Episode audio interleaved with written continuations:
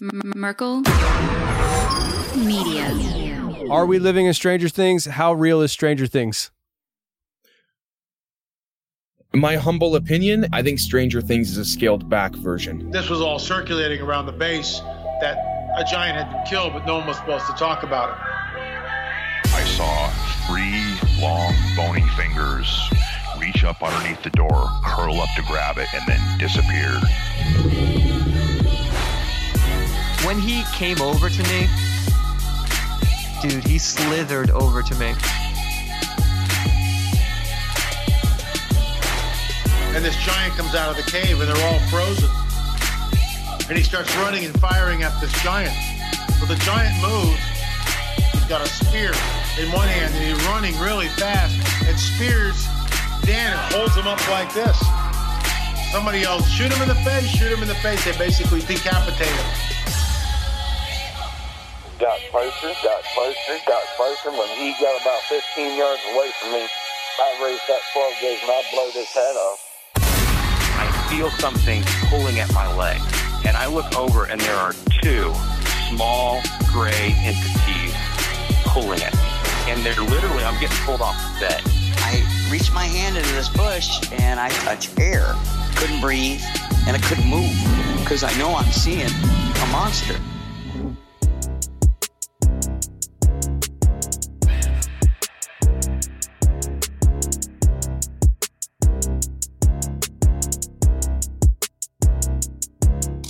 Yeah.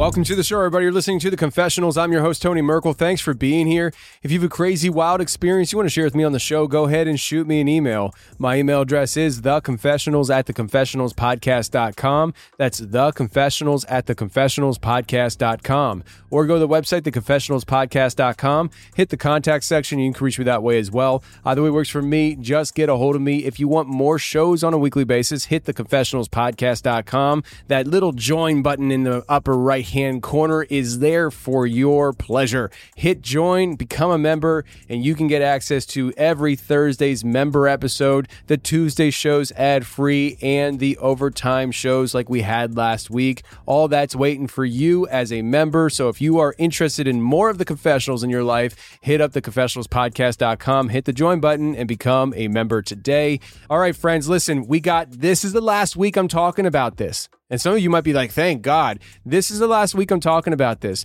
Paranormal Roundtable presents first annual Dogman slash cryptid conference, and that's because it's this weekend. So if you're listening right now and you've been, I don't know, should I go? Should I not go? Listen, if you don't got plans and you're within a five to six hour drive of Paris, Tennessee, why not?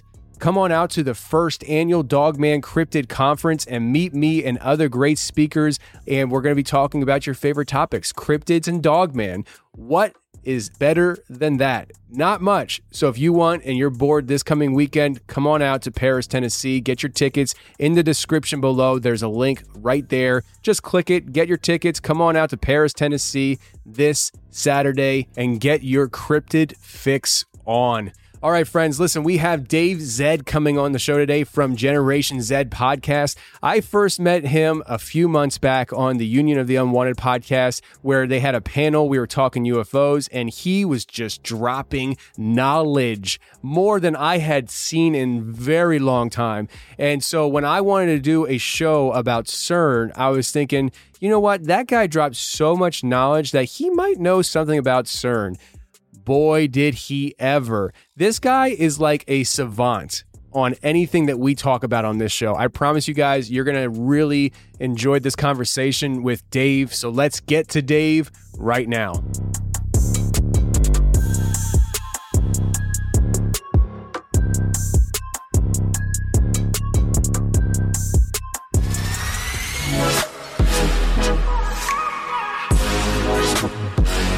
All right, today we got Dave Dave Zed on the show. Dave, how are you, sir? I'm doing great, man. Thank you so very much for having me. And let me just say that I am a huge fan of your show and what you discuss, mainly because I want to say with the utmost respect, I think that your show is one of the few um, that really finds a way to merge the anomalous, what's called anomalous high strangeness with the paranormal. And if I could just say right off the bat, I'm of the humble perspective currently that what we call paranormal activity, poltergeist activity, ESP, extrasensory perception, and uh, not just the UAP UFO topic, but the entire apparatus of what we're living in called reality are literally one and the same. So thank you so much for for even reaching out a few weeks ago as you did, and I'm truly very honored to be here. Well, I'm glad uh, I'm glad you're here, and like I said before we started recording, I'll send you the check in the mail to say the nice things about me. I really do appreciate you following through on the, our agreement. uh, so yeah, I mean, you mentioned that I, I, I contacted you a few weeks ago. So so the audience knows. Uh, I I stumbled across your Instagram, and then a few days later, you and I are both on the Union of the Unwanted show that's uh, hosted by uh, four different podcasters, and uh, fantastic show. People should check it out. Uh, Great guys. Yeah. but we I, forget what we were talking about. I guess the, the topic was uh, oh, it was the uh, the hearings about the UAPs and the UFOs and stuff, and uh, I came on and I was like, you know, I, I always, when I come to a group show like that, I just kind of hover in the background to begin with. It's just my style. Like, it's like, I, I'm like that at parties. Like, I walk into a room and you're going to find, like, if you want to find me, you're going to look in the corner of the room because I'm just like observing, you know? Like, I, it takes me like an hour or two to kind of ease up and calm down and just be like, okay, all right, it's time to, to relax a little bit. And so that's what I do on these group shows. And so I'm just kind of listening and stuff. And, you and a couple other guys were just going off. And and I was like these guys are saying things that I don't even understand. So I'm just here to listen. Like and and uh, I was I was really impressed by a lot of the guys. Uh, Sean Stone I think was there and he he told me he'd Yes. come on the show and I got to talk to him about that. I got to reach out to him. And I recently in the last 2 weeks just started recording again in the new studio.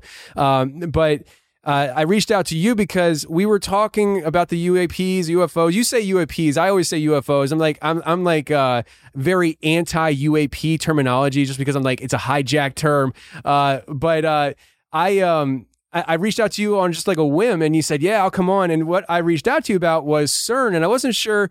I really wasn't sure if you really had things to say about that, but you just struck me as a guy that just knew a lot about a lot, and so I was like, let me just let me just reach out to him and it, it, it kind of this whole thing is spawned now the the audience needs to understand that I, I've talked about CERN over the years, uh, but it's been a long, long time. I've maybe mentioned it here and there throughout episodes as just a, you know, oh yeah, CERN has Shiva, you know, or something like that. But Right. uh, I, I, I'm gonna have the list here.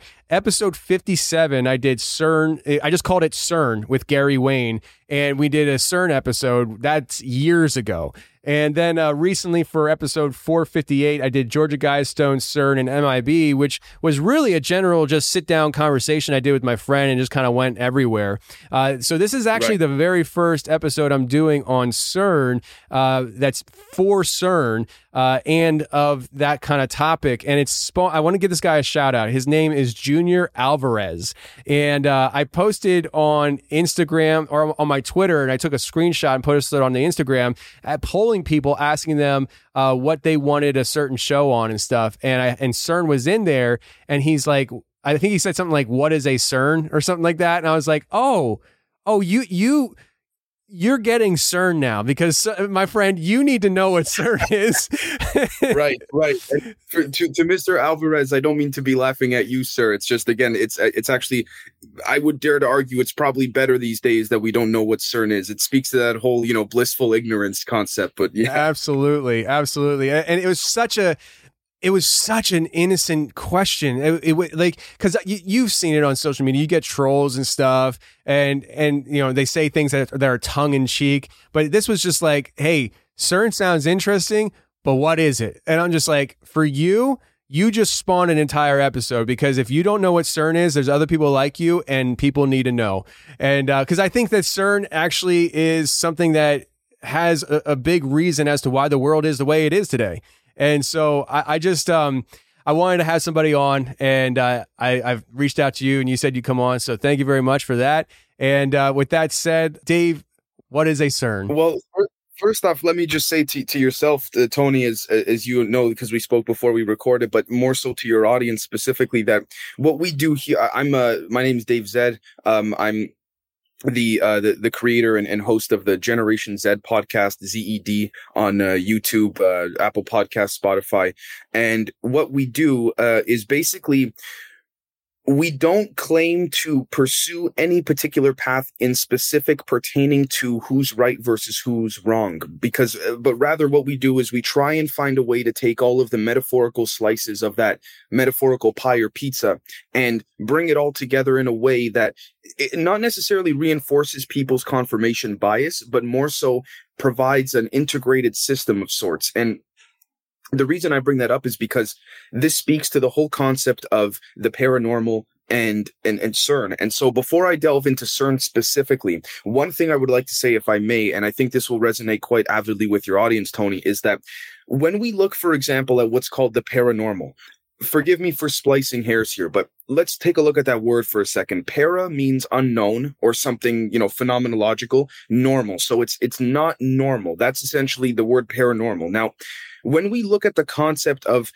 things like let's say uh you know the the quote unquote nuts and bolts science as people say people are always saying where is that merging point between the paranormal or the the woo as they call it whether it's ufo or high strangeness skinwalker uh, you name it or, and the academic community the scientific community. Where's the merging point? Now if we dismiss the stigmatization and the dogma and all of that you will find within academic peer reviewed papers and you will find certain individuals within the academic community of STEM, science, technology, engineering, mathematics, that if you go to the right people, you will have a very interesting conversation about UFOs, paranormal, you name it, because what I have personally found is that let's take a look at something like this for a moment. When people say, "Oh, I saw something with the corner of my eye," or "I saw my, uh, you know, a deceased, um, unfortunately deceased lover," and I they, they appeared in in a sort of a we call it a spiritual form because we have no other way to to, to you know liken it to. Um, but I would say, and I could be very wrong, but I would say currently at least on our show, particularly on our Patreon, we're pursuing the concept of plasma being this type of medium or gaseous state that allows for the quote unquote paranormal realms or worlds into to merge into what we call the quote unquote nuts and bolts physical. And the reason I bring that up is let's use a very simple example. Carbon monoxide, carbon dioxide. That for some, you know, this speaks to the the propagandization of the the labeling of, of stigmatization and, and verbiage. If you say there's um carbon monoxide, carbon dioxide in the garage. Say you say that to your wife, your husband. Oh, you know, okay, oh honey, open the garage, you know, let it let it cool out the whole let it air out, all that kind of stuff, because maybe the car was on for too long. That's accepted like it's nothing. But the second you someone says, Well, I had a smell of a of a of a deceased uh, you know, family member, and I saw them, and they kind of look like the similar form of carbon monoxide, carbon dioxide. We then immediately everyone goes, no, that's a figment of your imagination. So it's like, hold on a second. We look at the academic literature in the scientific community, and we find up until very recently there was little to nothing on things like um, uh, uh, uh, ball lightning, plasma, all of that. We then have, for example, Salvatore Pais, who um, who's known more commonly as if you type in on Google the UFO Navy patent guy. And he recently went on a show and he talked about how he said he cannot obviously for you know national security reasons and all of this he cannot say how the craft operates but what he said was these were based on allegedly leaked patents that the navy then retracted he said you cannot achieve these types of uh, you could say densities or succession of what we call anti-gravity with solids, but you can with plasmas.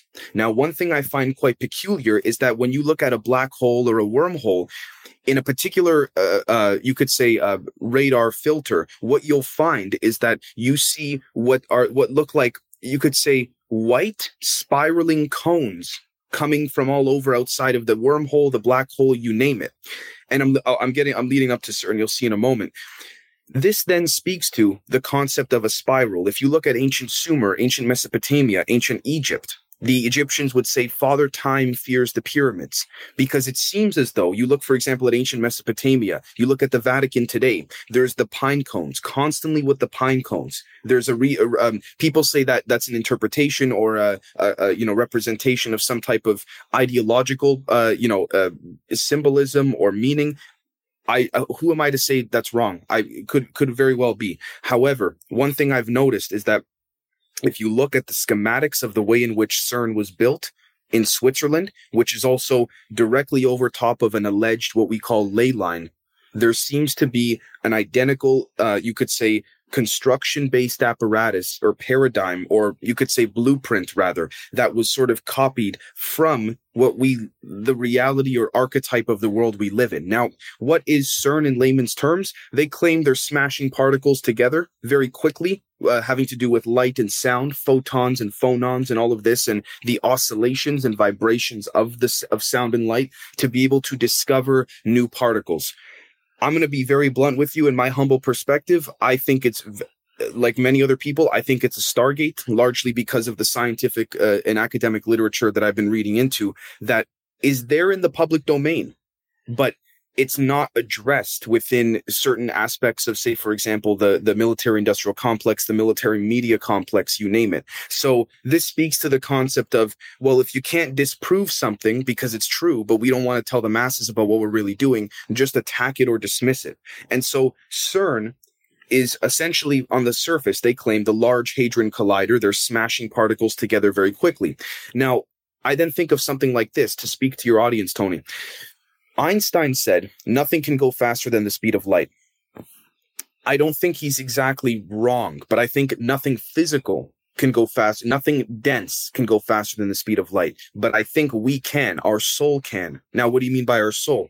The chi, the prana, the the whatever you want to call it. I don't claim to have a, a, a solidified, dead on answer of that. But it's sort of like I gave this example in a, a Twitter Spaces uh, a room that I was doing yesterday evening, and it's think of you are born in a car, for example, and someone's painted over the door handles of that car uh, that to to give the illusion that you can never get out of the car. It, shitty example, but let's roll with it. You're the second you're born, you're born in the car, and your whole life you're driving around in that car, and you don't know that you can leave it. You want to approach, uh, you drive up to a McDonald's drive-through one day, and you realize that your car is too wide to fit through the drive-through, right? But then you realize, hold on a second, let me reach for where the handle would normally be, because someone's given the illusion to pretend that you can never leave that car, and you realize, hold on it looks like there's no handle here, but when I touch it, there is. And then you realize that you can get out of the car. And then once you get out of the car, you realize that you are small enough to fit through that McDonald's drive through by walking through it.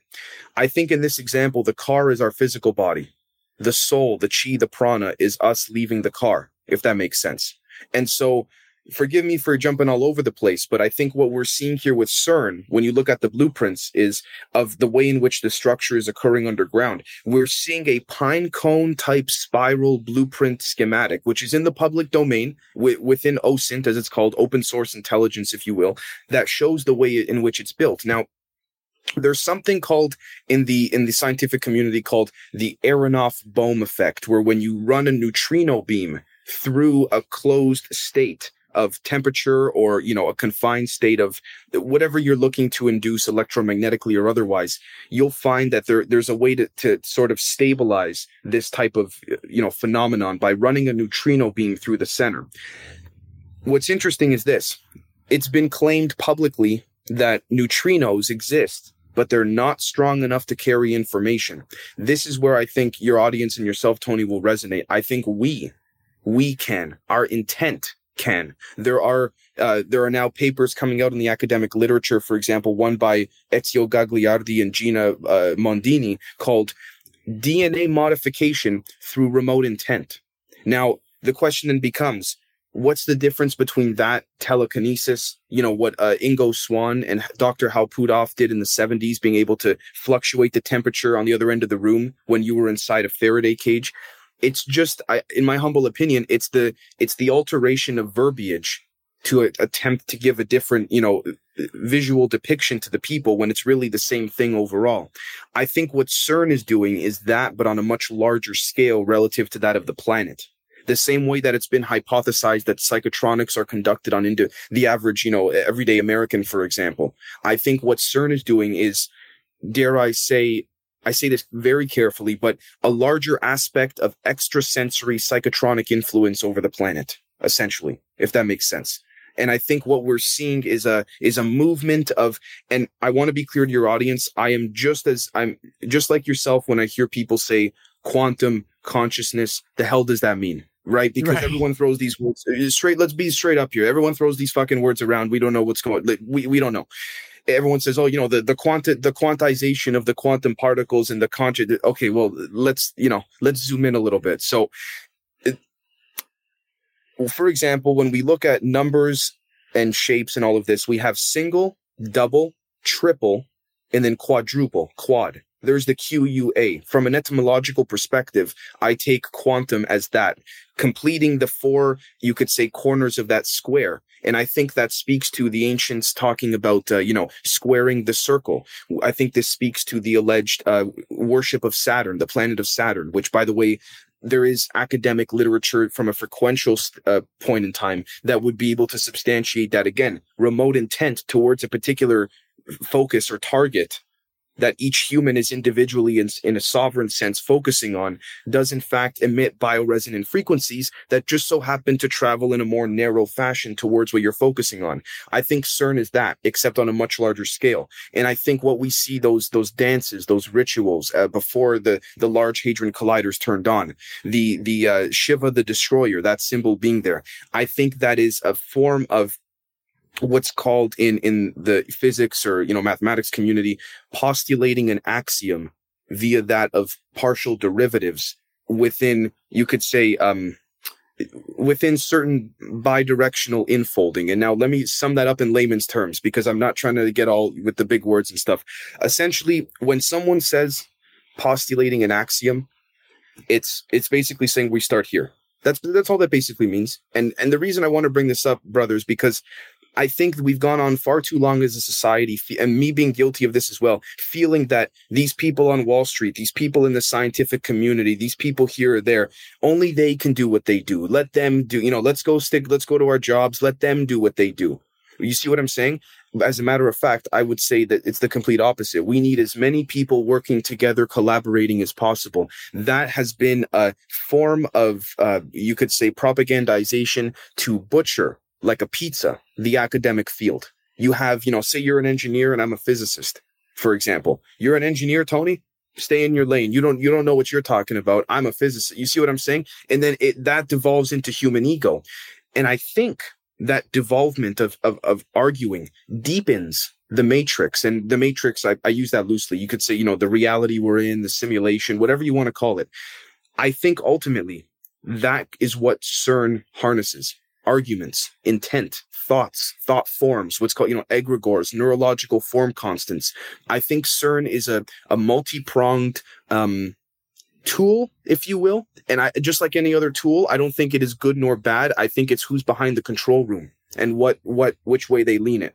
So that's my, um, that's my two cents on CERN. It, forgive me for the rambling. And, and I want to, again, thank your thank your audience for for sticking through that but hopefully that's um a little bit of a different perspective on on what's going on there. People say cern is opening up portals stargates. I would i would agree with that relative to everything i just described and maybe more maybe less. Maybe i'm off a bit. Maybe i'm totally on the money. I don't know. But that's that's my take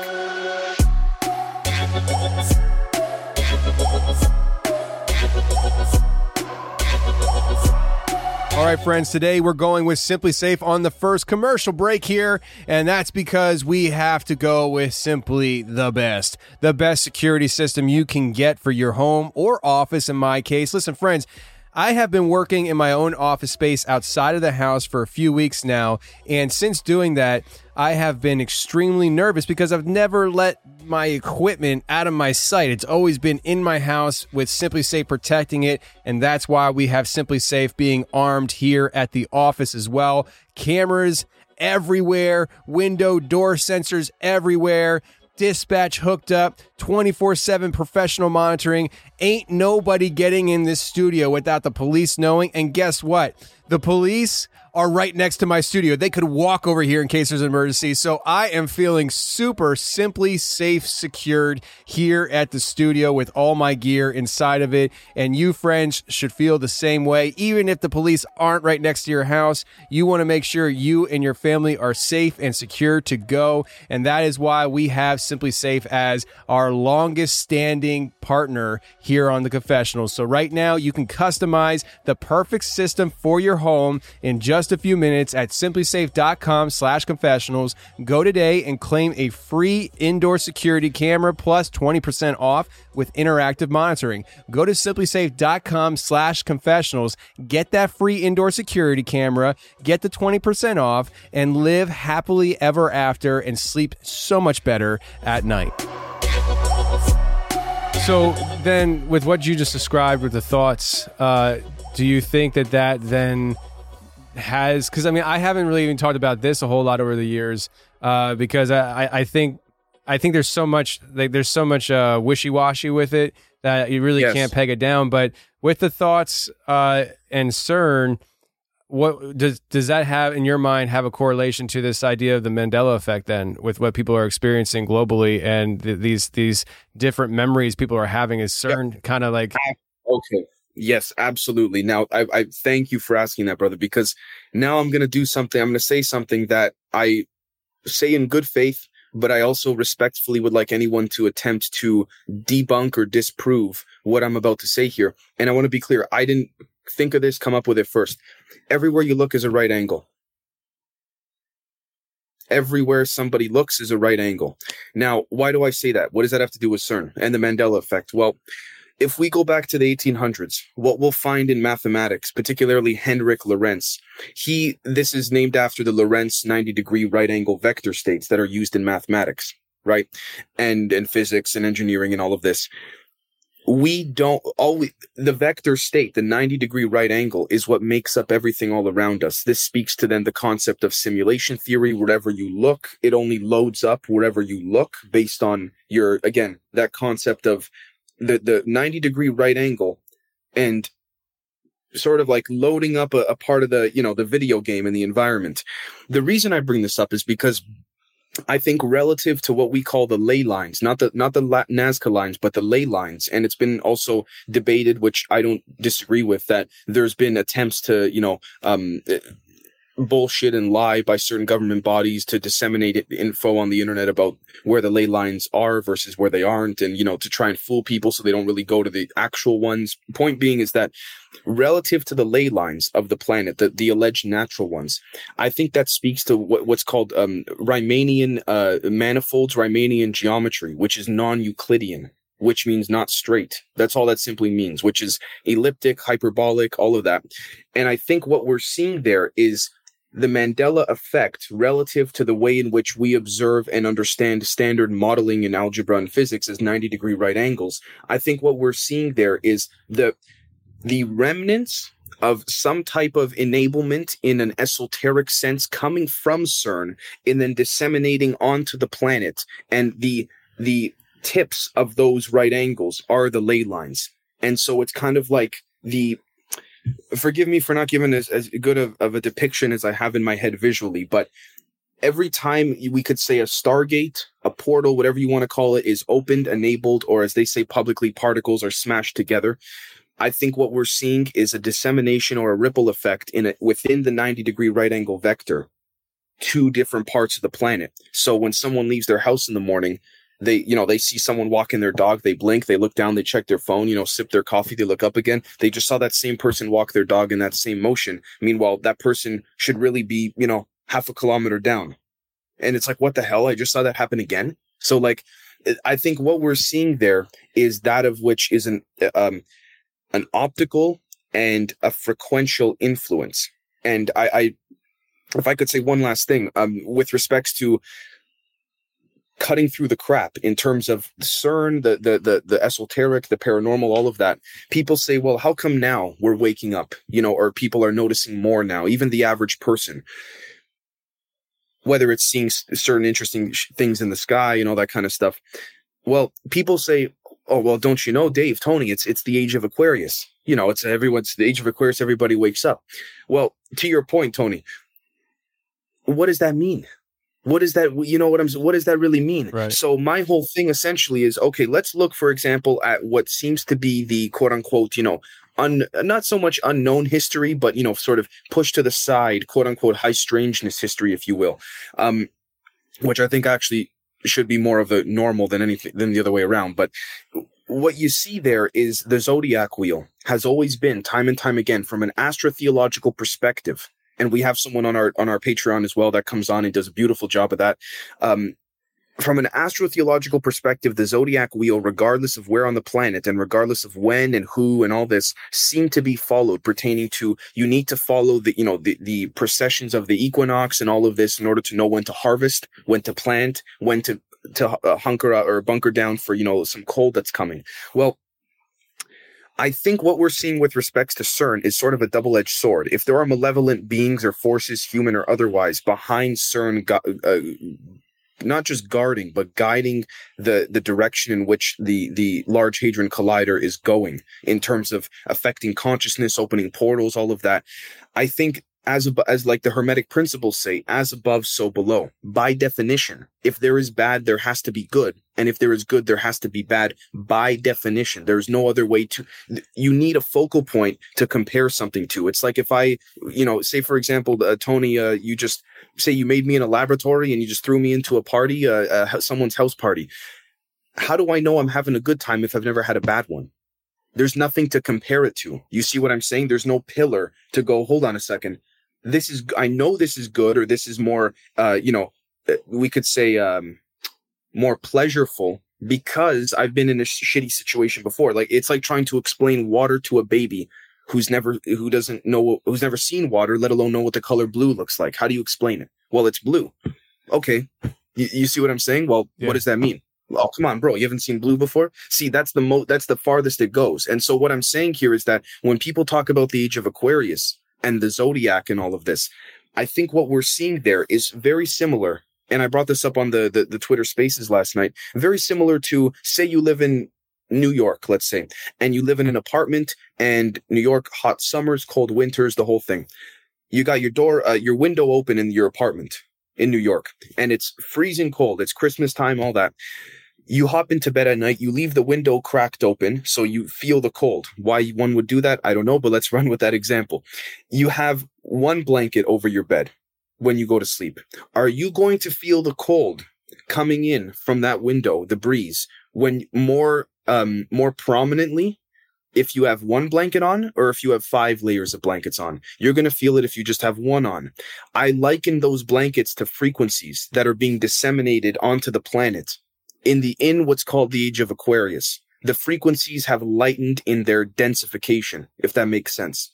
And I, I think, again, for those that are more nuts and bolts and are like, well, may, this may be nonsense, I would say take a look at the the academic literature pertaining to CERN and how they correlate this with lasers. It's at this point, again, I don't mean to get all woo or overly uh, over the top here, but we then have to ask ourselves, what is physical? What what does that even mean? Forget real there's a difference. What is so for example my uh my my my my bracelet here right? I can i can hold this i can feel it it's interactable. Well let's go back to our example of carbon monoxide dioxide even plasma. How come when i see someone who's been deceased and they're interacting with me I, I don't for example how come they i i would have a dream of them touching me or you know, uh, let's say sitting on my lap, for example, and then I wake up the next morning and my right thigh is sore, almost as if someone was actually sitting there, but they, they seem, from my experience, they were too light to in weight to be able to effectuate an actual feeling as if they were on my leg. And so I think what we're seeing there, Tony, is we're seeing the emergence of what we call physical objects with that of what we call plasma, pertaining specifically to, because if you look up publicly on the internet what plasma is, they won't say. We it's a gas i don't know you know this and that. We, we, don't genuinely we don't know.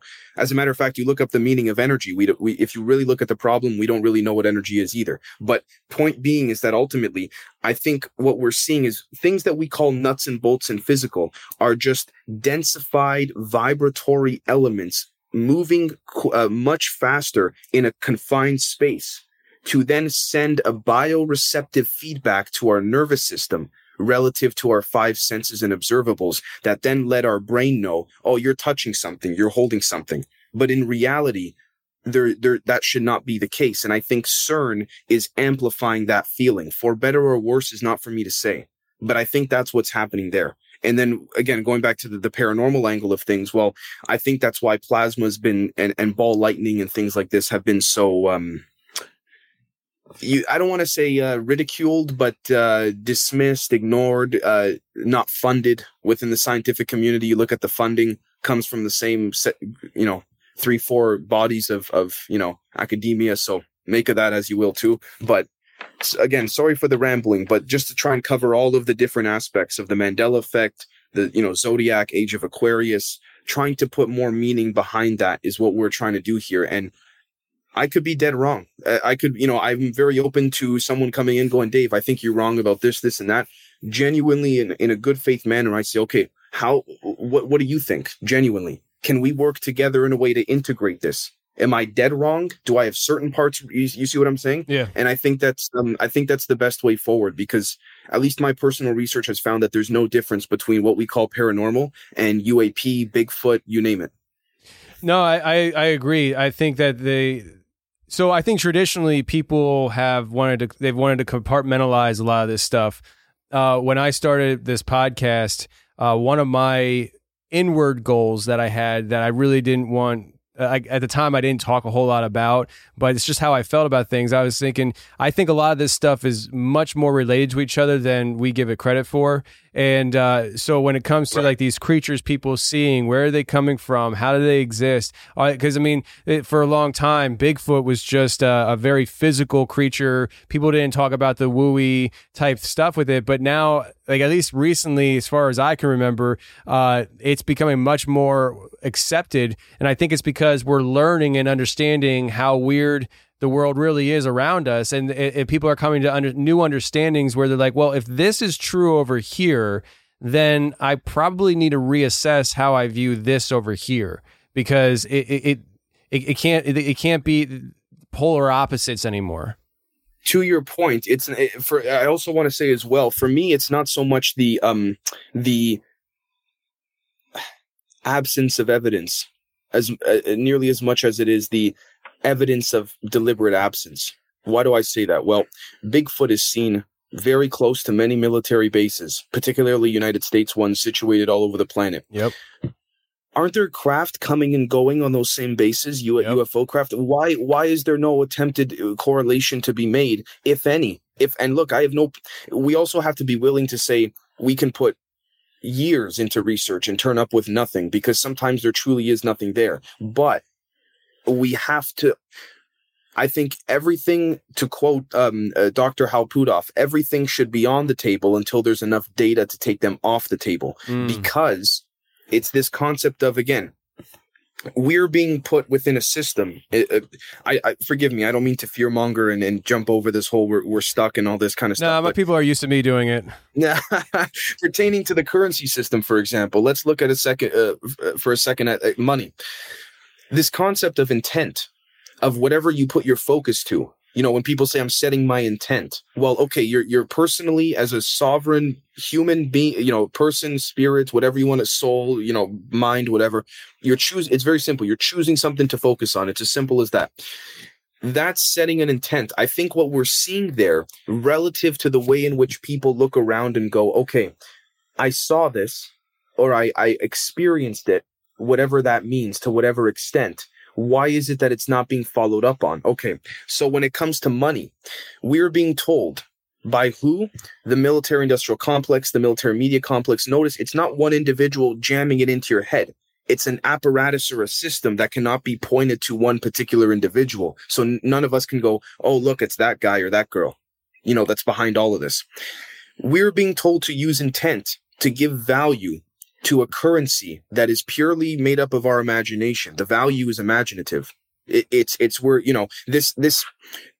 If enough people believe in it, this bracelet could be worth a billion dollars within two minutes. Why? Because enough people believe in it. So we're being told to use our intent to give value to something that we're then being told if we think outside of giving value to money and we think can we give value to something else is just a figment of our imagination. You see what I'm saying? It's whoever set this system up. I got to applaud him. A piece of shit, but genius. Because my God, like holy crap, you're telling us to, you're dude, you're telling us to basically uh, give intent and focus on the same thing that anything you think outside of other than money is nonsense. When people say, "Oh, it's just a figment of your imagination," well, imagination is another word for intent, and do we not give intent to currency?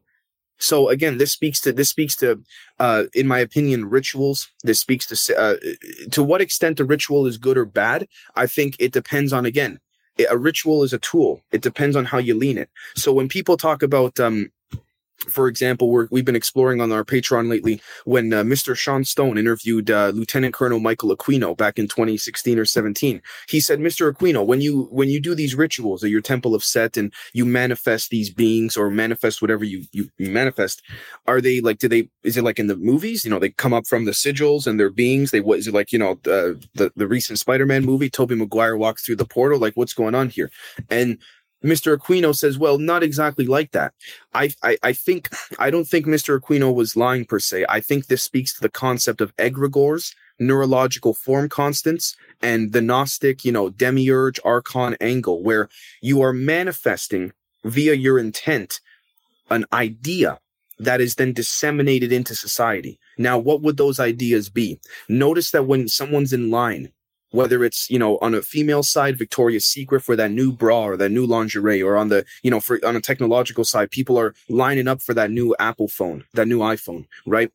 The pursuit of the product is more important or more significant and valuable to you than the actual product itself. Do you see what i'm saying? It's the experience leading up to it.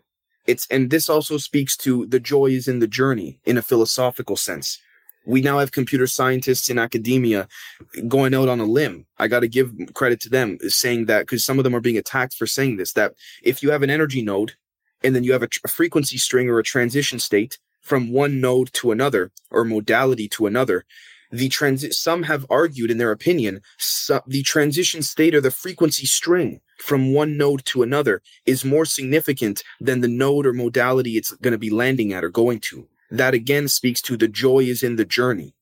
The, the, the, the caduceus, if you will, in, in all of the ancient cultures.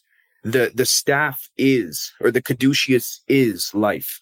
Life never stops moving, if you see what I'm saying. Yeah. And I think when you, when you consider that and then you merge the paranormal, the Bigfoot angles, at least in my view, which I, I could be very wrong, but by definition, it's one big pizza, brother. Metaphor pie, metaphorically. You, yep. you can't have one without the other. Yeah. it doesn't. It doesn't. You know. So that's that's just me. That's when I look at it. It's like someone came and took what we call life, representative of a metaphorical pizza, sliced it up, threw the slices all over the room, and and set up a system so that we can never put the slices back together in a way where everything fits. And I think that's what CERN is enforcing but I could be wrong. Ah, you're driving me up the wall. Listen, all right. So first of all, joy in the journey. Hundred percent agree with that. Uh, I, I, and, and, just for a practical example of that, uh, building media, building content for me is the joy of the right. journey. I don't right. ever want to arrive as the podcaster because I have too much fun building. It's the it, it's the journey that I enjoy. If I ever if I ever get to the point where I arrived, you're going to see me starting a brand new project. Well, which I am. I'm starting a brand new project. So take it as what you want. But I I, I like keeping my hands busy. What were you going to say? I'm sorry. Well, no, no, no. I, I apologize. Um, w- to your point, um, I'll I'll use myself as an example. Back in 2012, when the iPhone 5 came out, I was one of those people in line at the Apple Store in you know Toronto, Canada, really excited. And then when I got it, and I'm, I'm I'm sure this doesn't apply to everybody, but when I when I got the product, it was you know it was great and everything. But here's what's interesting: reflecting on that, doing a lot of inward reflecting, like yourself. I found looking back, and I only realized this about myself recently. I was, because of how strong and avid the marketing was for the phone, I was propping up in my own mind justification for why I bought it, saying, no, Dave, this is good. No, this is good. Meanwhile, I was more excited in the line when I didn't have the phone compared to when I picked it up. Yep. I, I feel the same way. Like like, and I, I that's I, I'm same the same way with technology. Like for instance, uh, recently we ordered a new computer for the company. Uh, with the films we're doing, uh, we needed something very powerful to do the 4K and be able to really expedite the process of exporting and all that stuff. So, uh, but because it's such a powerful computer, we're we're waiting two and a half, three months for it to arrive. The anticipation of this this supercomputer is what I've dubbed it uh, is Right. is so exciting. But I know for a fact once I get it here, I'm going to pull it out of the box, plop it on a table, and just start using it like I use anything else. Like there's nothing there's nothing exciting about it once you get it. Um, and so, but with, then you'll wake up. You'll probably wake up the next morning, and then you know have your coffee, what your breakfast, look at the computer, and go. And not in a bad way, or maybe not even in a good way either. I waited three months for this. yeah. Well, I, in all honesty, I, I, I waited. Th- it's not even for me. I waited three months for it to for my guys because, uh, like, like I. The computer I'm using right now is perfectly fine for what I do podcasting, but when we're doing Right. films, it's a whole other game. And so this thing is going to be it, it I mean uh, it's it's going to be great for the guys using it. Like I'll be using it, but like they're they're going to be using it the way it's supposed to be used. So it's more of like a gift to my guys. Uh but so like like to this this this idea here though with the the um the the CERN and and the, the cryptids and all that stuff and you said of how it's all connected um I I Right. like I it really is uh, I'm start like I've mentioned this several times. I, I talked about it on Sam Tripoli's show. Like I'm starting a brand new podcast. Uh, I'm working on the logistics of how we're going to actually form it and everything. I think it's going to be a seasonal type show. But um, I came across a story that is literally taking. It, like I feel like I found the centerpiece of this puzzle that all this other stuff plugs into. And it's absolutely crazy but it's all connected. And um, I, I would say i want to say this too uh, so I, where i live in uh, tennessee uh, right outside knoxville i'm not far from a place in tennessee called oak ridge which is a particle accelerator just like cern on a smaller level. Um, and i've run into people who work there. In fact, somebody that that works there at a very in a very high position there uh, lives in my neighborhood. Um, I've I've met people who are who work there. I, I gotta be careful because I don't know how much he wants me to say. I want because he's probably going to come on the show at some point. He's a friend of mine now. Uh, but let's just put it this way: he was hired to be a sniper at Oak Ridge, and I said, "What are you sniping?" And he's like, "Things that come out of portals." And I thought he was kidding. I thought he was kidding until I talked to him this past weekend at a birthday party that we met up at again, and he's like, "No, I was serious." And I was like, "What? Do you know who you're talking to, man? Like you're you're killing me." But um, it- This speaks. Can I just say very quickly, Yeah. Tony? This speaks to the, the concept of split realities with respects to again when people say, "Oh, realities are splitting." Well, everyone's like, "Well, I don't get it. It's supposed to be something you know coming from the sky, splitting us up, or whatever." This, we're seeing it in motion right now. People talk about Project Bluebeam. I think we're experiencing Project Bluebeam. If you want my honest opinion, this this speaks to that. Yeah. Can you tell Yeah. people real quick what Proj- Project Bluebeam is, just in case they haven't heard of it? Because I know like Well, this whole show is spawned by somebody who didn't know what CERN was. Sure, sure. This uh, and again, Mister uh, Alvarez. I think not trying to laugh Yeah. at you, sir. No, not Um, at all. the uh sorry forgive me what was oh bluebeam the well first off the project blue book was something started by the air force shortly after world war ii which was to investigate you know ufo and all this kind of stuff and they said they found nothing don't worry about it they shut it down yada yada i'm we're gonna th- that's a whole other freaking conversation Yeah, they shut down. MK Ultra too. They shut down MK Ultra too, right? yeah yeah you know what that you know what mk ultra is now called life exactly. Yeah you don't need a project name it is the it is the project Right, so anyway Project of life. thing is that right um the so bluebeam for example the reason it was called that, as I understand it, I could be wrong, but it was that people always saw blue beams emitting from the craft when they abducted cattle or you know people or this or that, whatever. And Project uh, Blue Book, excuse me, was an Air Force investigation. And then over the years, there was this, um, you could say, rumor, scuttlebutt, as they call it, uh, you know, talk about something called Project Blue Beam, which was emitting a holographic uh, a simulation or emulation of a bunch of craft, or even Jesus, the second coming of Christ, or something like this entering the planet and in order to in order for the military industrial complex to justify a fear uh, based narrative to limit the rights of the people that's generally the, the the gist of it as i understand it please please tell me tony if i if i missed anything but no, you're right. that's uh, that that's as I understand it, that's that's Blue Beam. That's the speculation of it. People say, you know, again, uh, do we, uh, Dave, do you rule that out? Here's the thing. There's a an academic paper by Gere Riviere, a PhD, uh, called "Holographic Morphogenetics: Structuring of Our uh, 12 Strand DNA." In pure theory, and I don't mean to get be a smartass here, in pure theory, just like the CIA documents, which we can debate on if it's accurate or not, we're living in a hologram that then provides, again, bioreceptive feedback to our nervous system that then tells our brain in a neural sense from an electrical, electromagnetic pulsation perspective that what I'm holding is physical, what I'm touching, you know, where I am right now is all that there is. So in theory, I that's why I say we're living in blue beam. I would dare to argue that we're living in a holographic substrate type reality.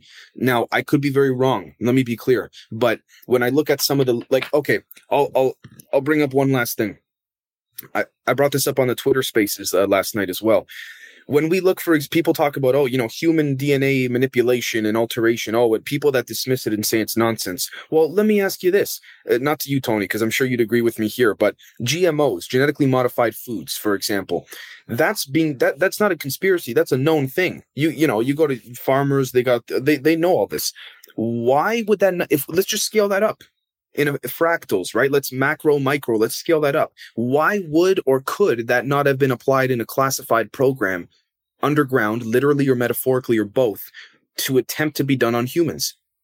I mean, you have, for example, someone by the name of Michael Levin. Recently, he's he's the guy with the xenobots and all of that, or the xenofrogs, or that kind of stuff. He talks about how it's of his understanding there seems to be, from an at least an electrical perspective, some type of underlying blueprint to our reality that seems to understand archetypally. This speaks even to the Jungian archetypes that there's a face, there has to be a bipedal formation, uh, of which is why Sasquatch is bipedal humanoid, two arms, two legs. Gray aliens are bipedal. There's, it's sort of like when you enter a video game, isn't it? You have to conform to the code of that video game. You can't take a Call of Duty player and throw him into Grand Theft Auto. It's not going to work. You need to conform to the code of Grand Theft Auto. So that's where I go there. Wow.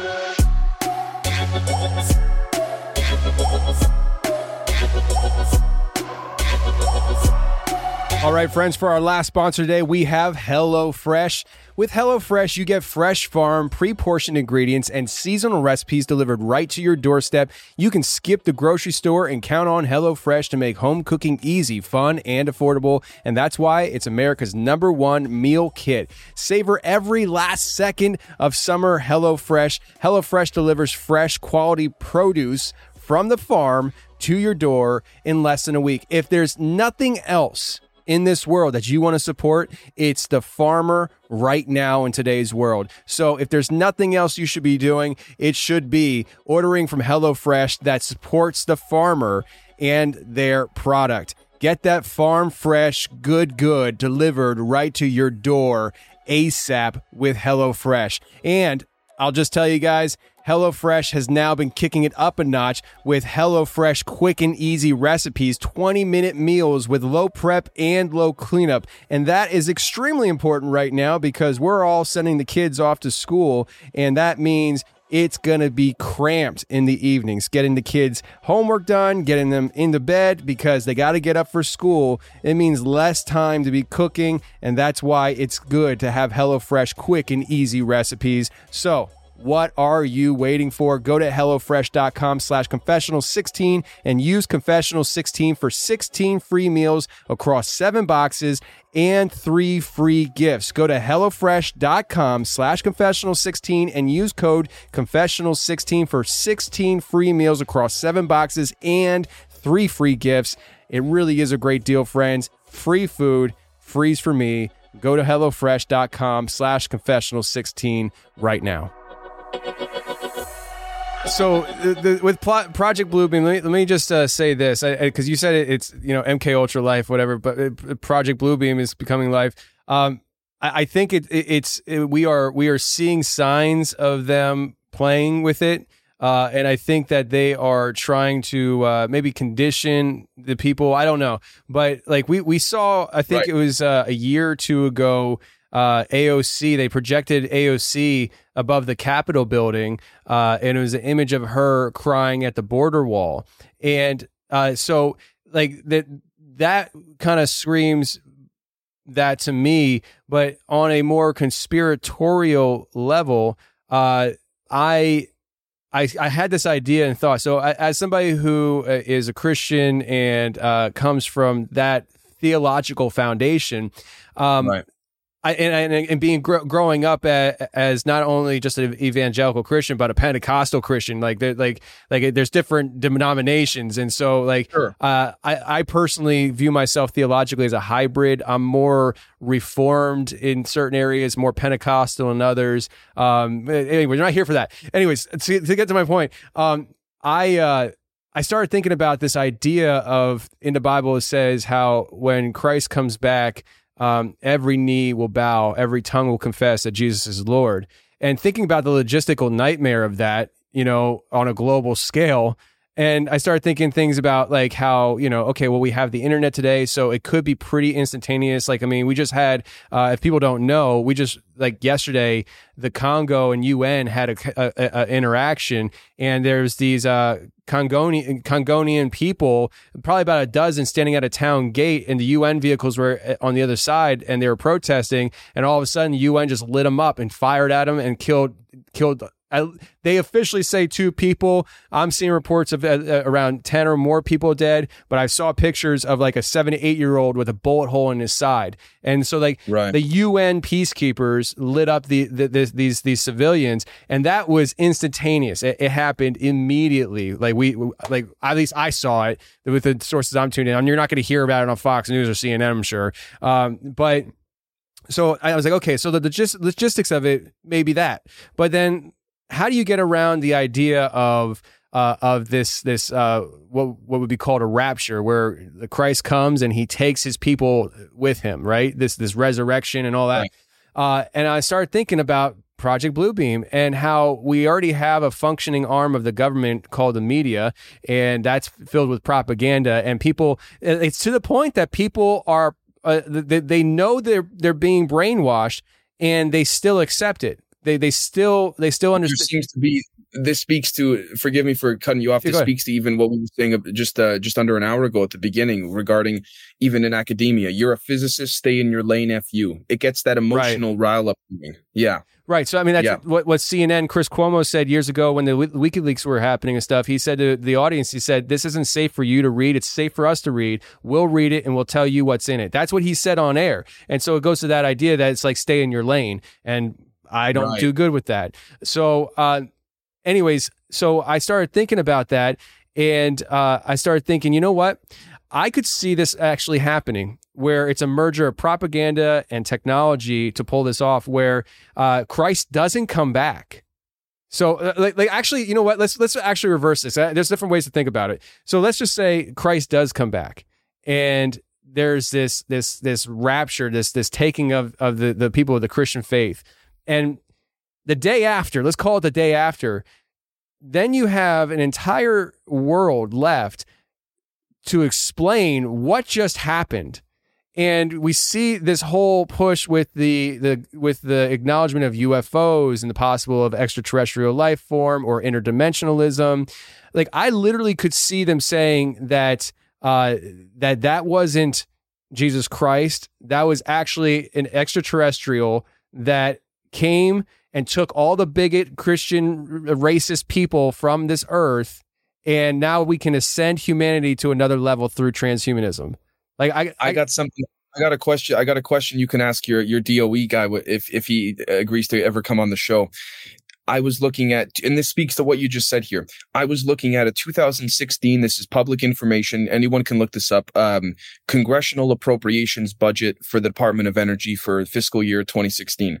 And one of the, th- and this is one of those things where you look at it's like many pages, 70 something pages, and it's obviously the pa- one of those packages that Congress just signs off on, which again speaks to the the they say not deliberate, but I think low key deliberate uh, disconnect between policymakers and the intelligence world. But anyway, that's a different conversation. But because if yeah, if you get leverage on these politicians and anyways, you control them, the whole thing. But the point is, is that one on one of those uh, one on that list um, of the appropriations budget, fiscal year 2016 was event cloning at exascale.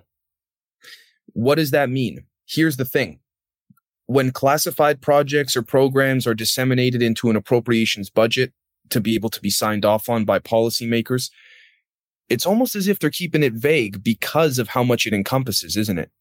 You see what I'm saying? Event cloning at exascale. Now, there's one other thing as well that I found quite interesting, which is that pertaining to the concept of consciousness, I'll be the first one to tell you I don't claim to know what it is or, you know, what, what it's made up of, or I'm not going to sit here and be like, I know what consciousness is. No, but I've been pondering an idea from a paranormal perspective that I think you and your audience will, will uh, resonate and appreciate, which is imagine, okay, so we know, for example, that when you have a hacker that penetrates, say, for example, uh, say a hacker is trying to hack into the CIA server. What the CIA will allegedly do, I got to say allegedly, but what the CIA will allegedly do is for counterintelligence purposes, they won't kick the hacker out of the server. That's probably the dumbest thing you could do. Why? You, cause you want to see what they're looking for because then that will tell you their, their interests and who they're reporting back to and all of this. They'll transfer the hacker in real time without the hacker knowing or realizing from the server to a bullshit server with BS info and let them dig around for as long as they want. Wow. Hold on a second. Could that be done with consciousness? Wow. wow. I don't see why not. I don't see why not. Well, and then and then correlate that with the appropriations budget, uh, data driven information. I'm not just pulling this out of my ass with event DOE, event cloning at exascale. What the heck does that mean? Could that have anything to do with potentially CERN and the correlation between the overlapping of Mandela effect experiences? I'm not saying it Wow. is. I'm not saying it isn't. I'm just asking the question. I, I mean, and I'm not trying to be that type of person that deliberately, you know, stirs the pot and goes, I'm just asking questions. I'm not trying to be that guy. But I, I look at that. I'm going to call a spade a spade here, brother, for for you and your audience. But I I look at that and I say, well, it hasn't been disproven, but it hasn't been proven either. So I that's something that I personally we we explore this on the uh on on our uh, on our, our Patreon as well. This is something as well. I we leave it on the table until there's enough data to take it off. yeah. And I, I think I think And that's maybe there never will be. Who knows?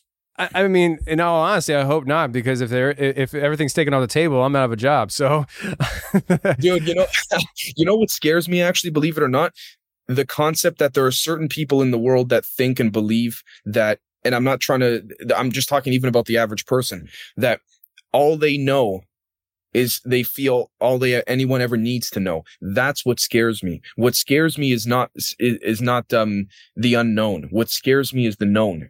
Knowing that you're going to wake up the next day and do the same thing over and over again that's what scares me. For me ex- the exploration side of it is is the fun part yes, that's you know you see what i'm saying? Dude Yeah. I, i'm the same way. It, like in such a real sense uh and I, i'm gonna steer this back to oak ridge here in a second but i, I want to comment on that. Like it, it like i can't tell you and maybe not everybody feels this way because I, I really do think that there are some people who are just you know like this is where my life landed. I'm happy here and i'm fine doing for me especially as an extroverted person who always had a deep sense of hey i want to kind of be an infa- impactful person in this world uh, driving a tractor trailer for 12 to 14 hours a day alone in my truck was not fulfilling. And knowing every day I was going to wake up before my family woke up, go to work, drive alone all day long, come home when my family's in bed sleeping already, and not having a communication or contact with my family or the people in this world was not an option for me. And that's, something is taking the joy to your point something's taking the joy away from the journey yes. something's moving it like like exactly like the, the joy was way gone. And I, I honestly i can't i can't express to the audience how grateful i am to be given a platform with the podcast where i feel like i my my life's um goal my my my inward uh, motivations of my life have been fulfilled and are being fulfilled through these platforms and the podcasting and filmmaking. Like like I can't express how dead I was before I started podcasting. I was a And I also human. say too, I want to thank you, Tony, and I'm not trying to kiss your ass because I'm on your show, but in in the sense of the same way somebody drops a rock into a pond and it ripples, there, this ripple effect could be done in a positive manner. So I want to thank you, and I want to thank your audience, man, because unfortunately, in the next minute or two, I got to get going, but. I want to thank you, you and your audience for not just, not just you, Tony, for having me on, but for your audience being able to, to take the time to not just, of course, support Tony here, but to be able to listen to what Tony is providing genuinely that's that in my opinion that's the value that's more that's worth more than any financial currency of any kind so Right thank on. you So, all right, let me just say say this quick story, and then we'll get you out of here. Um, Oak Ridge, being uh, Oak Ridge is where they designed the nuclear bomb that was that was used in World War II. And the guy I bought my cow off of, yes, I have a cow, but not, not a live cow, a dead cow. I I, I was hungry, uh, and I, it's in the freezer now. But the, the guy I bought the cow off of, I was talking about what I do, and he said, growing up around here, talking to old timers, that they when they were building Oak Ridge, they were seeing a lot of these white Bigfoot creatures in this area. And it kind of goes to what you were talking about with the Bigfoot and these creatures being seen in these military areas. In Pennsylvania, where I came from, all across Pennsylvania, north uh, North Pennsylvania, east to west into Ohio, uh, a white Bigfoot was being seen. And I strongly believe that there is a deep underground military base in the Allegheny National Forest of Pennsylvania. And so it kind of goes to this whole idea of this, at least Bigfoot, if not white Bigfoot, being possibly not just a natural creature, but something that was brought in by these organizations, maybe as some kind of physical slash spiritual guardian to these stargates or whatever. you, want, do you want me to to add to if i can further that very quickly If you got time, I'm fine. Sure. Th- I, yeah, I got I got like a minute, minute and a half. Then I got a jet. But I, I will say in uh in a very respectful manner, this is something that on patreon.com slash generation Z we pursue often. And for those that say, well, what what do you, you know, how do you get around the censorship on Patreon? We use currently uh Dropbox shareable links until I'm able to save up enough, you know, for a website and all of this kind of stuff. But the point is, is we've been exploring this concept or idea of when you look, for example, at the um the Nazca lines, not the ley lines, the Nazca lines. The Nazca lines are identical to the Orion constellation. And not only that, but they're also identical to the alleged deep underground military base uh, uh, map of North America. They lock in over top each other. And not only that, but they're also allegedly identical. And I say I could I say this very carefully because this is when it starts to get a little iffy, but um, identical to the uh, the Nazi death camps this and that would speak to operation paperclip how you know the the the soviets got the telekinesis and the the parapsychology and the extrasensory perception guys. The americans got uh the materials and propulsion knowledge uh, science based guys wernher von braun hermann oberth that all of that. But what i find quite peculiar is they all lock in almost as if there's some type of esoteric non-physical entity that is entities maybe that that are using physical tools like CERN to continue some type of operation. For better or worse is not for me to say I don't know. But to your point and Bigfoot Sasquatch um all over the place. I I I have my own theories on that too but yeah yeah. All right, I- so I, I hear you big time. So all right, real last question: Are we living in Stranger Things? How real is Stranger Things? My humble opinion and and again we go into this very extensively uh on on patreon.com slash generation z. Uh, i think stranger things is a scaled back version. Yes, to tell you yes, it is. Yes, it is. I just I was just live on Instagram the day before you and I recorded. I was in the drive-through at Chick Fil A. God bless Chick Fil A, and I was telling people that very thing. I was telling them, listen, you watch Stranger Things, that's normal compared to what we actually are in right now. Like the world we Right. live in right now is is far more strange than what they're the portraying. normal you, the the quote unquote normal world is the conspiracy Yes, in Bro, my opinion you're, you're You're speaking my love language right now. I love it. Uh, but listen, I, I know you got to go. Uh, tell the people where they can find you again so they can fall in love with you and the show. thank you so much man uh, because of some of the stuff that we touch on content wise um I, I i can be found at generation z podcast zed uh, podcast at uh, apple podcasts Po- uh, Podbean, Spotify, and of course YouTube. And the more specifically, we go much, much more deeper into all of this on uh, patreon.com slash generation Z. We do not only from a content perspective, we have a, a unique series. We bring in people uh, esoteric based, nuts and bolts based, philosophical based, uh, archetypally based, paranormal, uh, uh, you know, uh, Bigfoot, uh, all of this stuff. We bring in, we do our best to bring in every piece of that metaphorical pie, astrology, um, all of this, but we also do two to four times per week group Zoom calls where we basically just do what we're doing now and just sort of like a, you know, open forum think tank. Um, there's a lot of stuff on there that I will never put on the YouTube. So, uh, we have three different packages for eight, 12 bucks a month. You get, you see stuff, you know, days, sometimes weeks before they go public as well when, the, when they do go public. And again, patreon.com slash generation Z. And I truly, Tony, uh, from the bottom of my heart, man, I can't thank you enough thank you so much. Absolutely, man. I appreciate you coming on the show and sharing some knowledge with the people. Uh, hopefully, this uh, educated some of the people as to what CERN is. They probably have a lot more questions now, but uh, we can save Sure. them for another time. Uh, listen, man, I appreciate you being here. Thank you so much, man.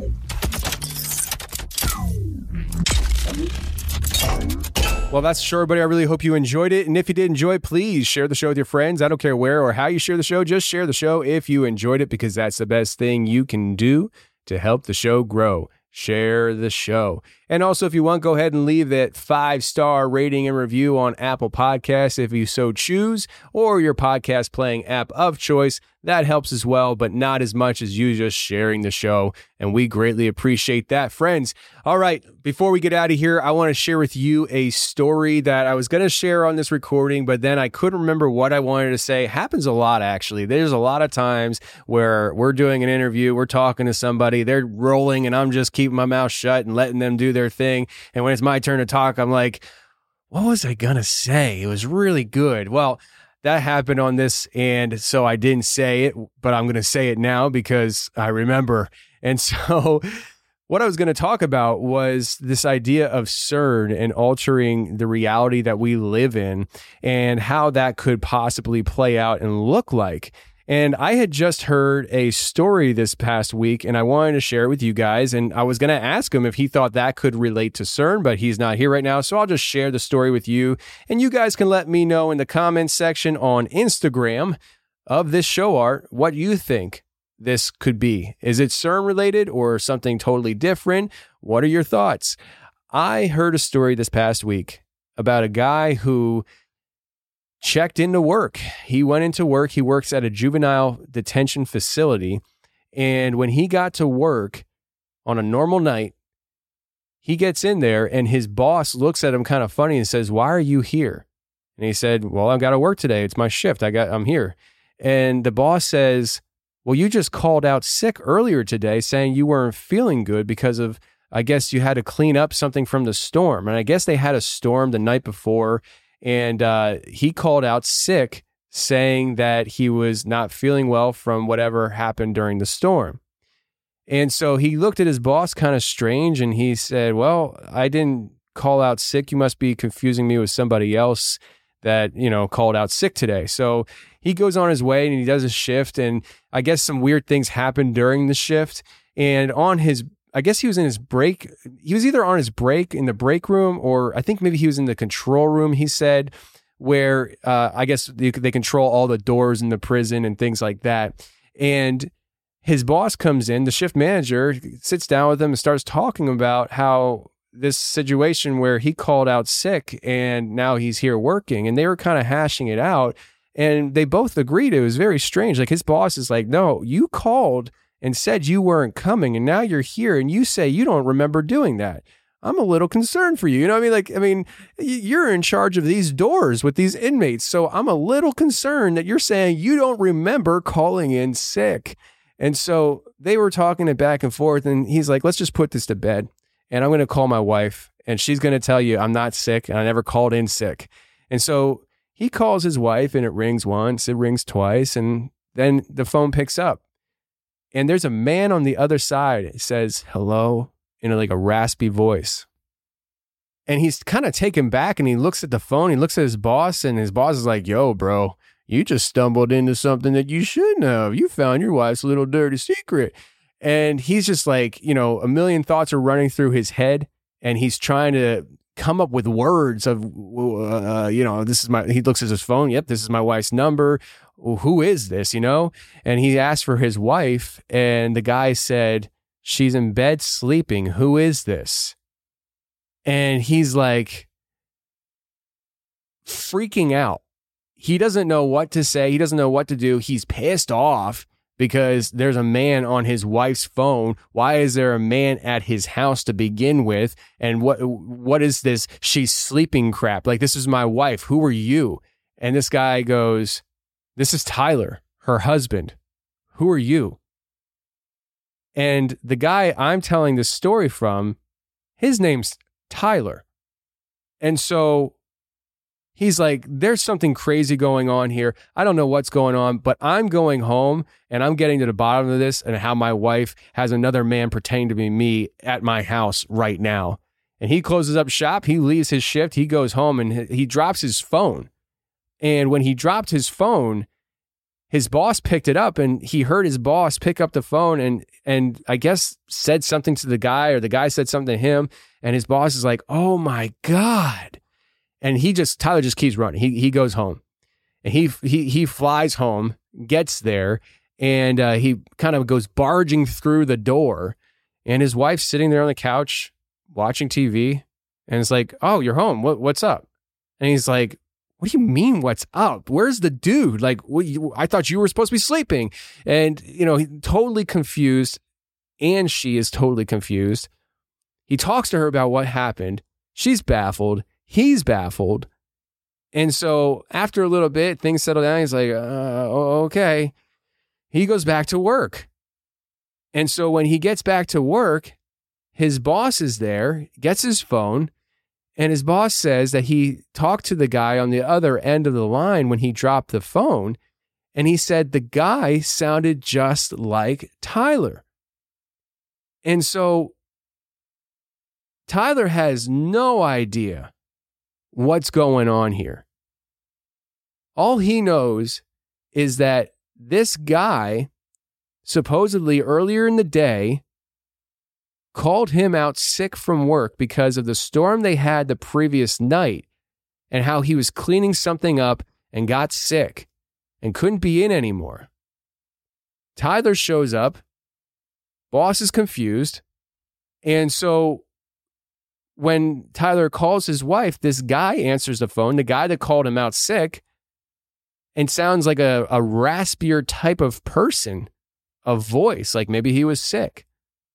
And then when the boss talks to him, it sounds just like Tyler, but he just saw Tyler leave. So the boss is like, "Yo, how are you doing this? Like what like what kind of game and prank is this?" Tyler's like, "This is no prank. I have no idea what's going on." So it's kind of a weird, glitchy kind of story. That's all I know of the story. I don't know whatever came of it, if anything else ever happened. But what I do notice is that there is this idea of a storm, and then the glitch happened after the storm. And what I wanted to ask Dave was had he ever heard of storms popping up around these particle accelerators? And do they possibly have an extension of a portal, or are they uh, the force of a portal that could alter reality as we know it in its present time? Because to be honest with you, living not far from Oak Ridge, we've been having some weird storms around here recently. If you look at the Instagram account for the confessionals, I think I posted on there. If, if I didn't post it on there, I posted on my personal Instagram account, Tony Merkel Official. It's one of those two. Uh, I posted a video of me and Alex from the other week, the Bigfoot hunter, outside at midnight. And there's this like lightning storm going on. It was kind of weird. It got weirder as the night went on. People who lived closer to Oak Ridge reported crazy storms, crazy storms. Like the one guy that lived in the area reported, and this is on his Facebook page. Uh, we're friends. He's I met him when I moved down here, but he he has a, a a separate building from his house that he works out of. He has his own business, and he was scared to go back in his house because of how strong this storm was. And I just had that birthday party I went to that I mentioned on this episode. I believe I mentioned it on this episode. I don't remember now. But I was just at a birthday party this past weekend and I was talking to people who've been living around here for a long time. And they all were saying that recently they've been having storms that are just totally like uncharacteristic for this area. And as somebody who's not from this area, I have no gauge. I have no idea. But they say that this is an this is this these storms are absolutely totally out of character. And they've been popping up since CERN fired up. And I'm wondering, is there some kind of connection that CERN has with Oak Ridge? And if that's, if it's true, if it's true, I don't know if it's true, but I'm just theorizing, thinking out loud. If there's some kind of quantum, we talked about quantum stuff on this show. If there's some kind of quantum connection between CERN and Oak Ridge, those aren't the two pa- only particle accelerators in this country, in this world. And China's right now planning on building a particle accelerator that is bigger than CERN, which CERN is 17 miles in diameter. So what does that mean? You know, so I started thinking about are these things connected and are the storms a result of maybe CERN powering up and being connected to Oak Ridge? And I could tell you guys some stories about Oak Ridge, but that said, it just makes me wonder uh, are these weird matrixy glitches that people have experiences with uh, a result of what we're doing with these particle accelerators, whether it's Oak Ridge or CERN or the one that's going to be in China or wherever else they are? It makes you wonder: do they do they have the ability to uh, alter reality in that sense? I would guess yes. If we're going down this bizarro rabbit hole, I would guess yes. But I will just say this: these places are far more strange and reality altering for you personally than you can fathom.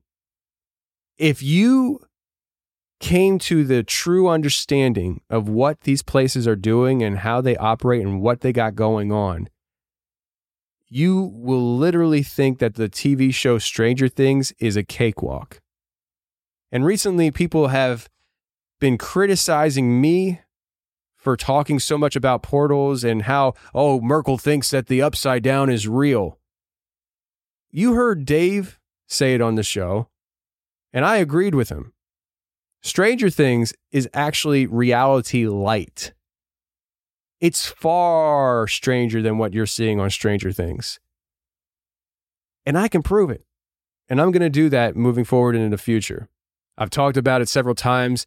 I'm going to be starting a new podcast where I'm going to focus on a story that fell into my lap that really has blown my mind and has so much information tied into it that I cannot possibly make it part of the confessionals. It's that big, it has to be its own entity. And when I come out with this podcast, you're going to start seeing, start seeing what I know and why I say certain things so matter of factly. You guys have to really remember and understand the history we've built together. We've been together for five years, and in five years, I've told you over and over again I've never seen Bigfoot. I've never had a dogman encounter. I don't tell you if I've had experiences if I didn't have those experiences. I've never been in the business of BSing my audience at all. So when I say that I know something, as far as I know it to be true, I'm telling you factual information. And so when I go online, whether it's my show or social media, and I say that portals are real and things are coming through, when I say that when you watch Stranger Things, that's far more real than you are comfortable with, it's not because I'm a child living in la la land wanting to believe what I see on TV is true. If that was the case, that would have come out years ago because I would have been saying that about everything that tickles my fancy. The reality is, I've come across information, real information, that 99.9% of the listening audience has never come across. And I plan on presenting it to you through a new podcast that I'm working on right now in development. So, with that said, I hope you guys enjoyed this little extra 15 minute segment here at the end of the show. Kind of took some twists and turns, but I just kind of wanted to talk with you guys one on one. I hope you guys have a great week moving forward. And until next week, stay safe, take care, and remember the truth will set you free, but first it'll piss you off. And it's been pissing a lot of people off recently. Bye.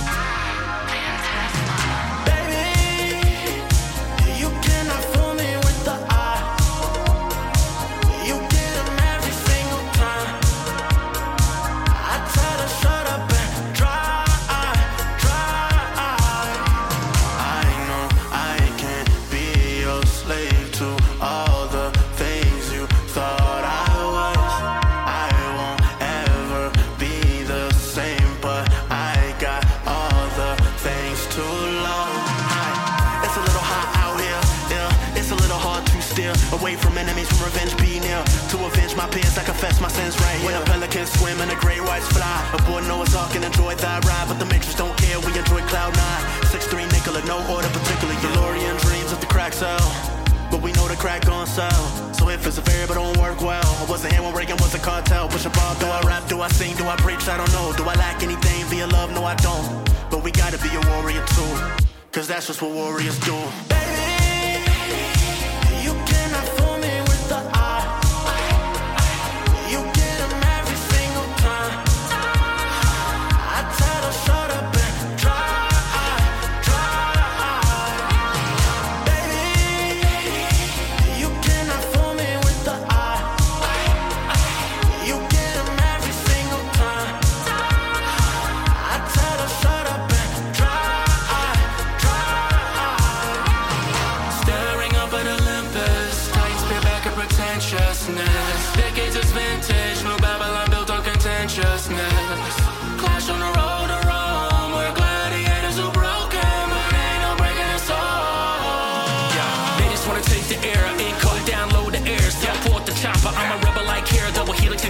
with Jesus, I'm a chimera. Looking at these golden years flying by by fair force. They cutting it off of the food too. Analytics they used to recruit you. Wars are painting their sets on your Sun Tzu. They don't want the individual, just a carbon copy. True spitting that manicotti, yeah, I'm talking saucy. All they wanna build is a prison world full of pet Tamagotchis. Let me kamikaze, They got me out of body like I'm Goku SS3. They wanna push me to the center like a cell, they wanna spin up at the center of the nexus, is me.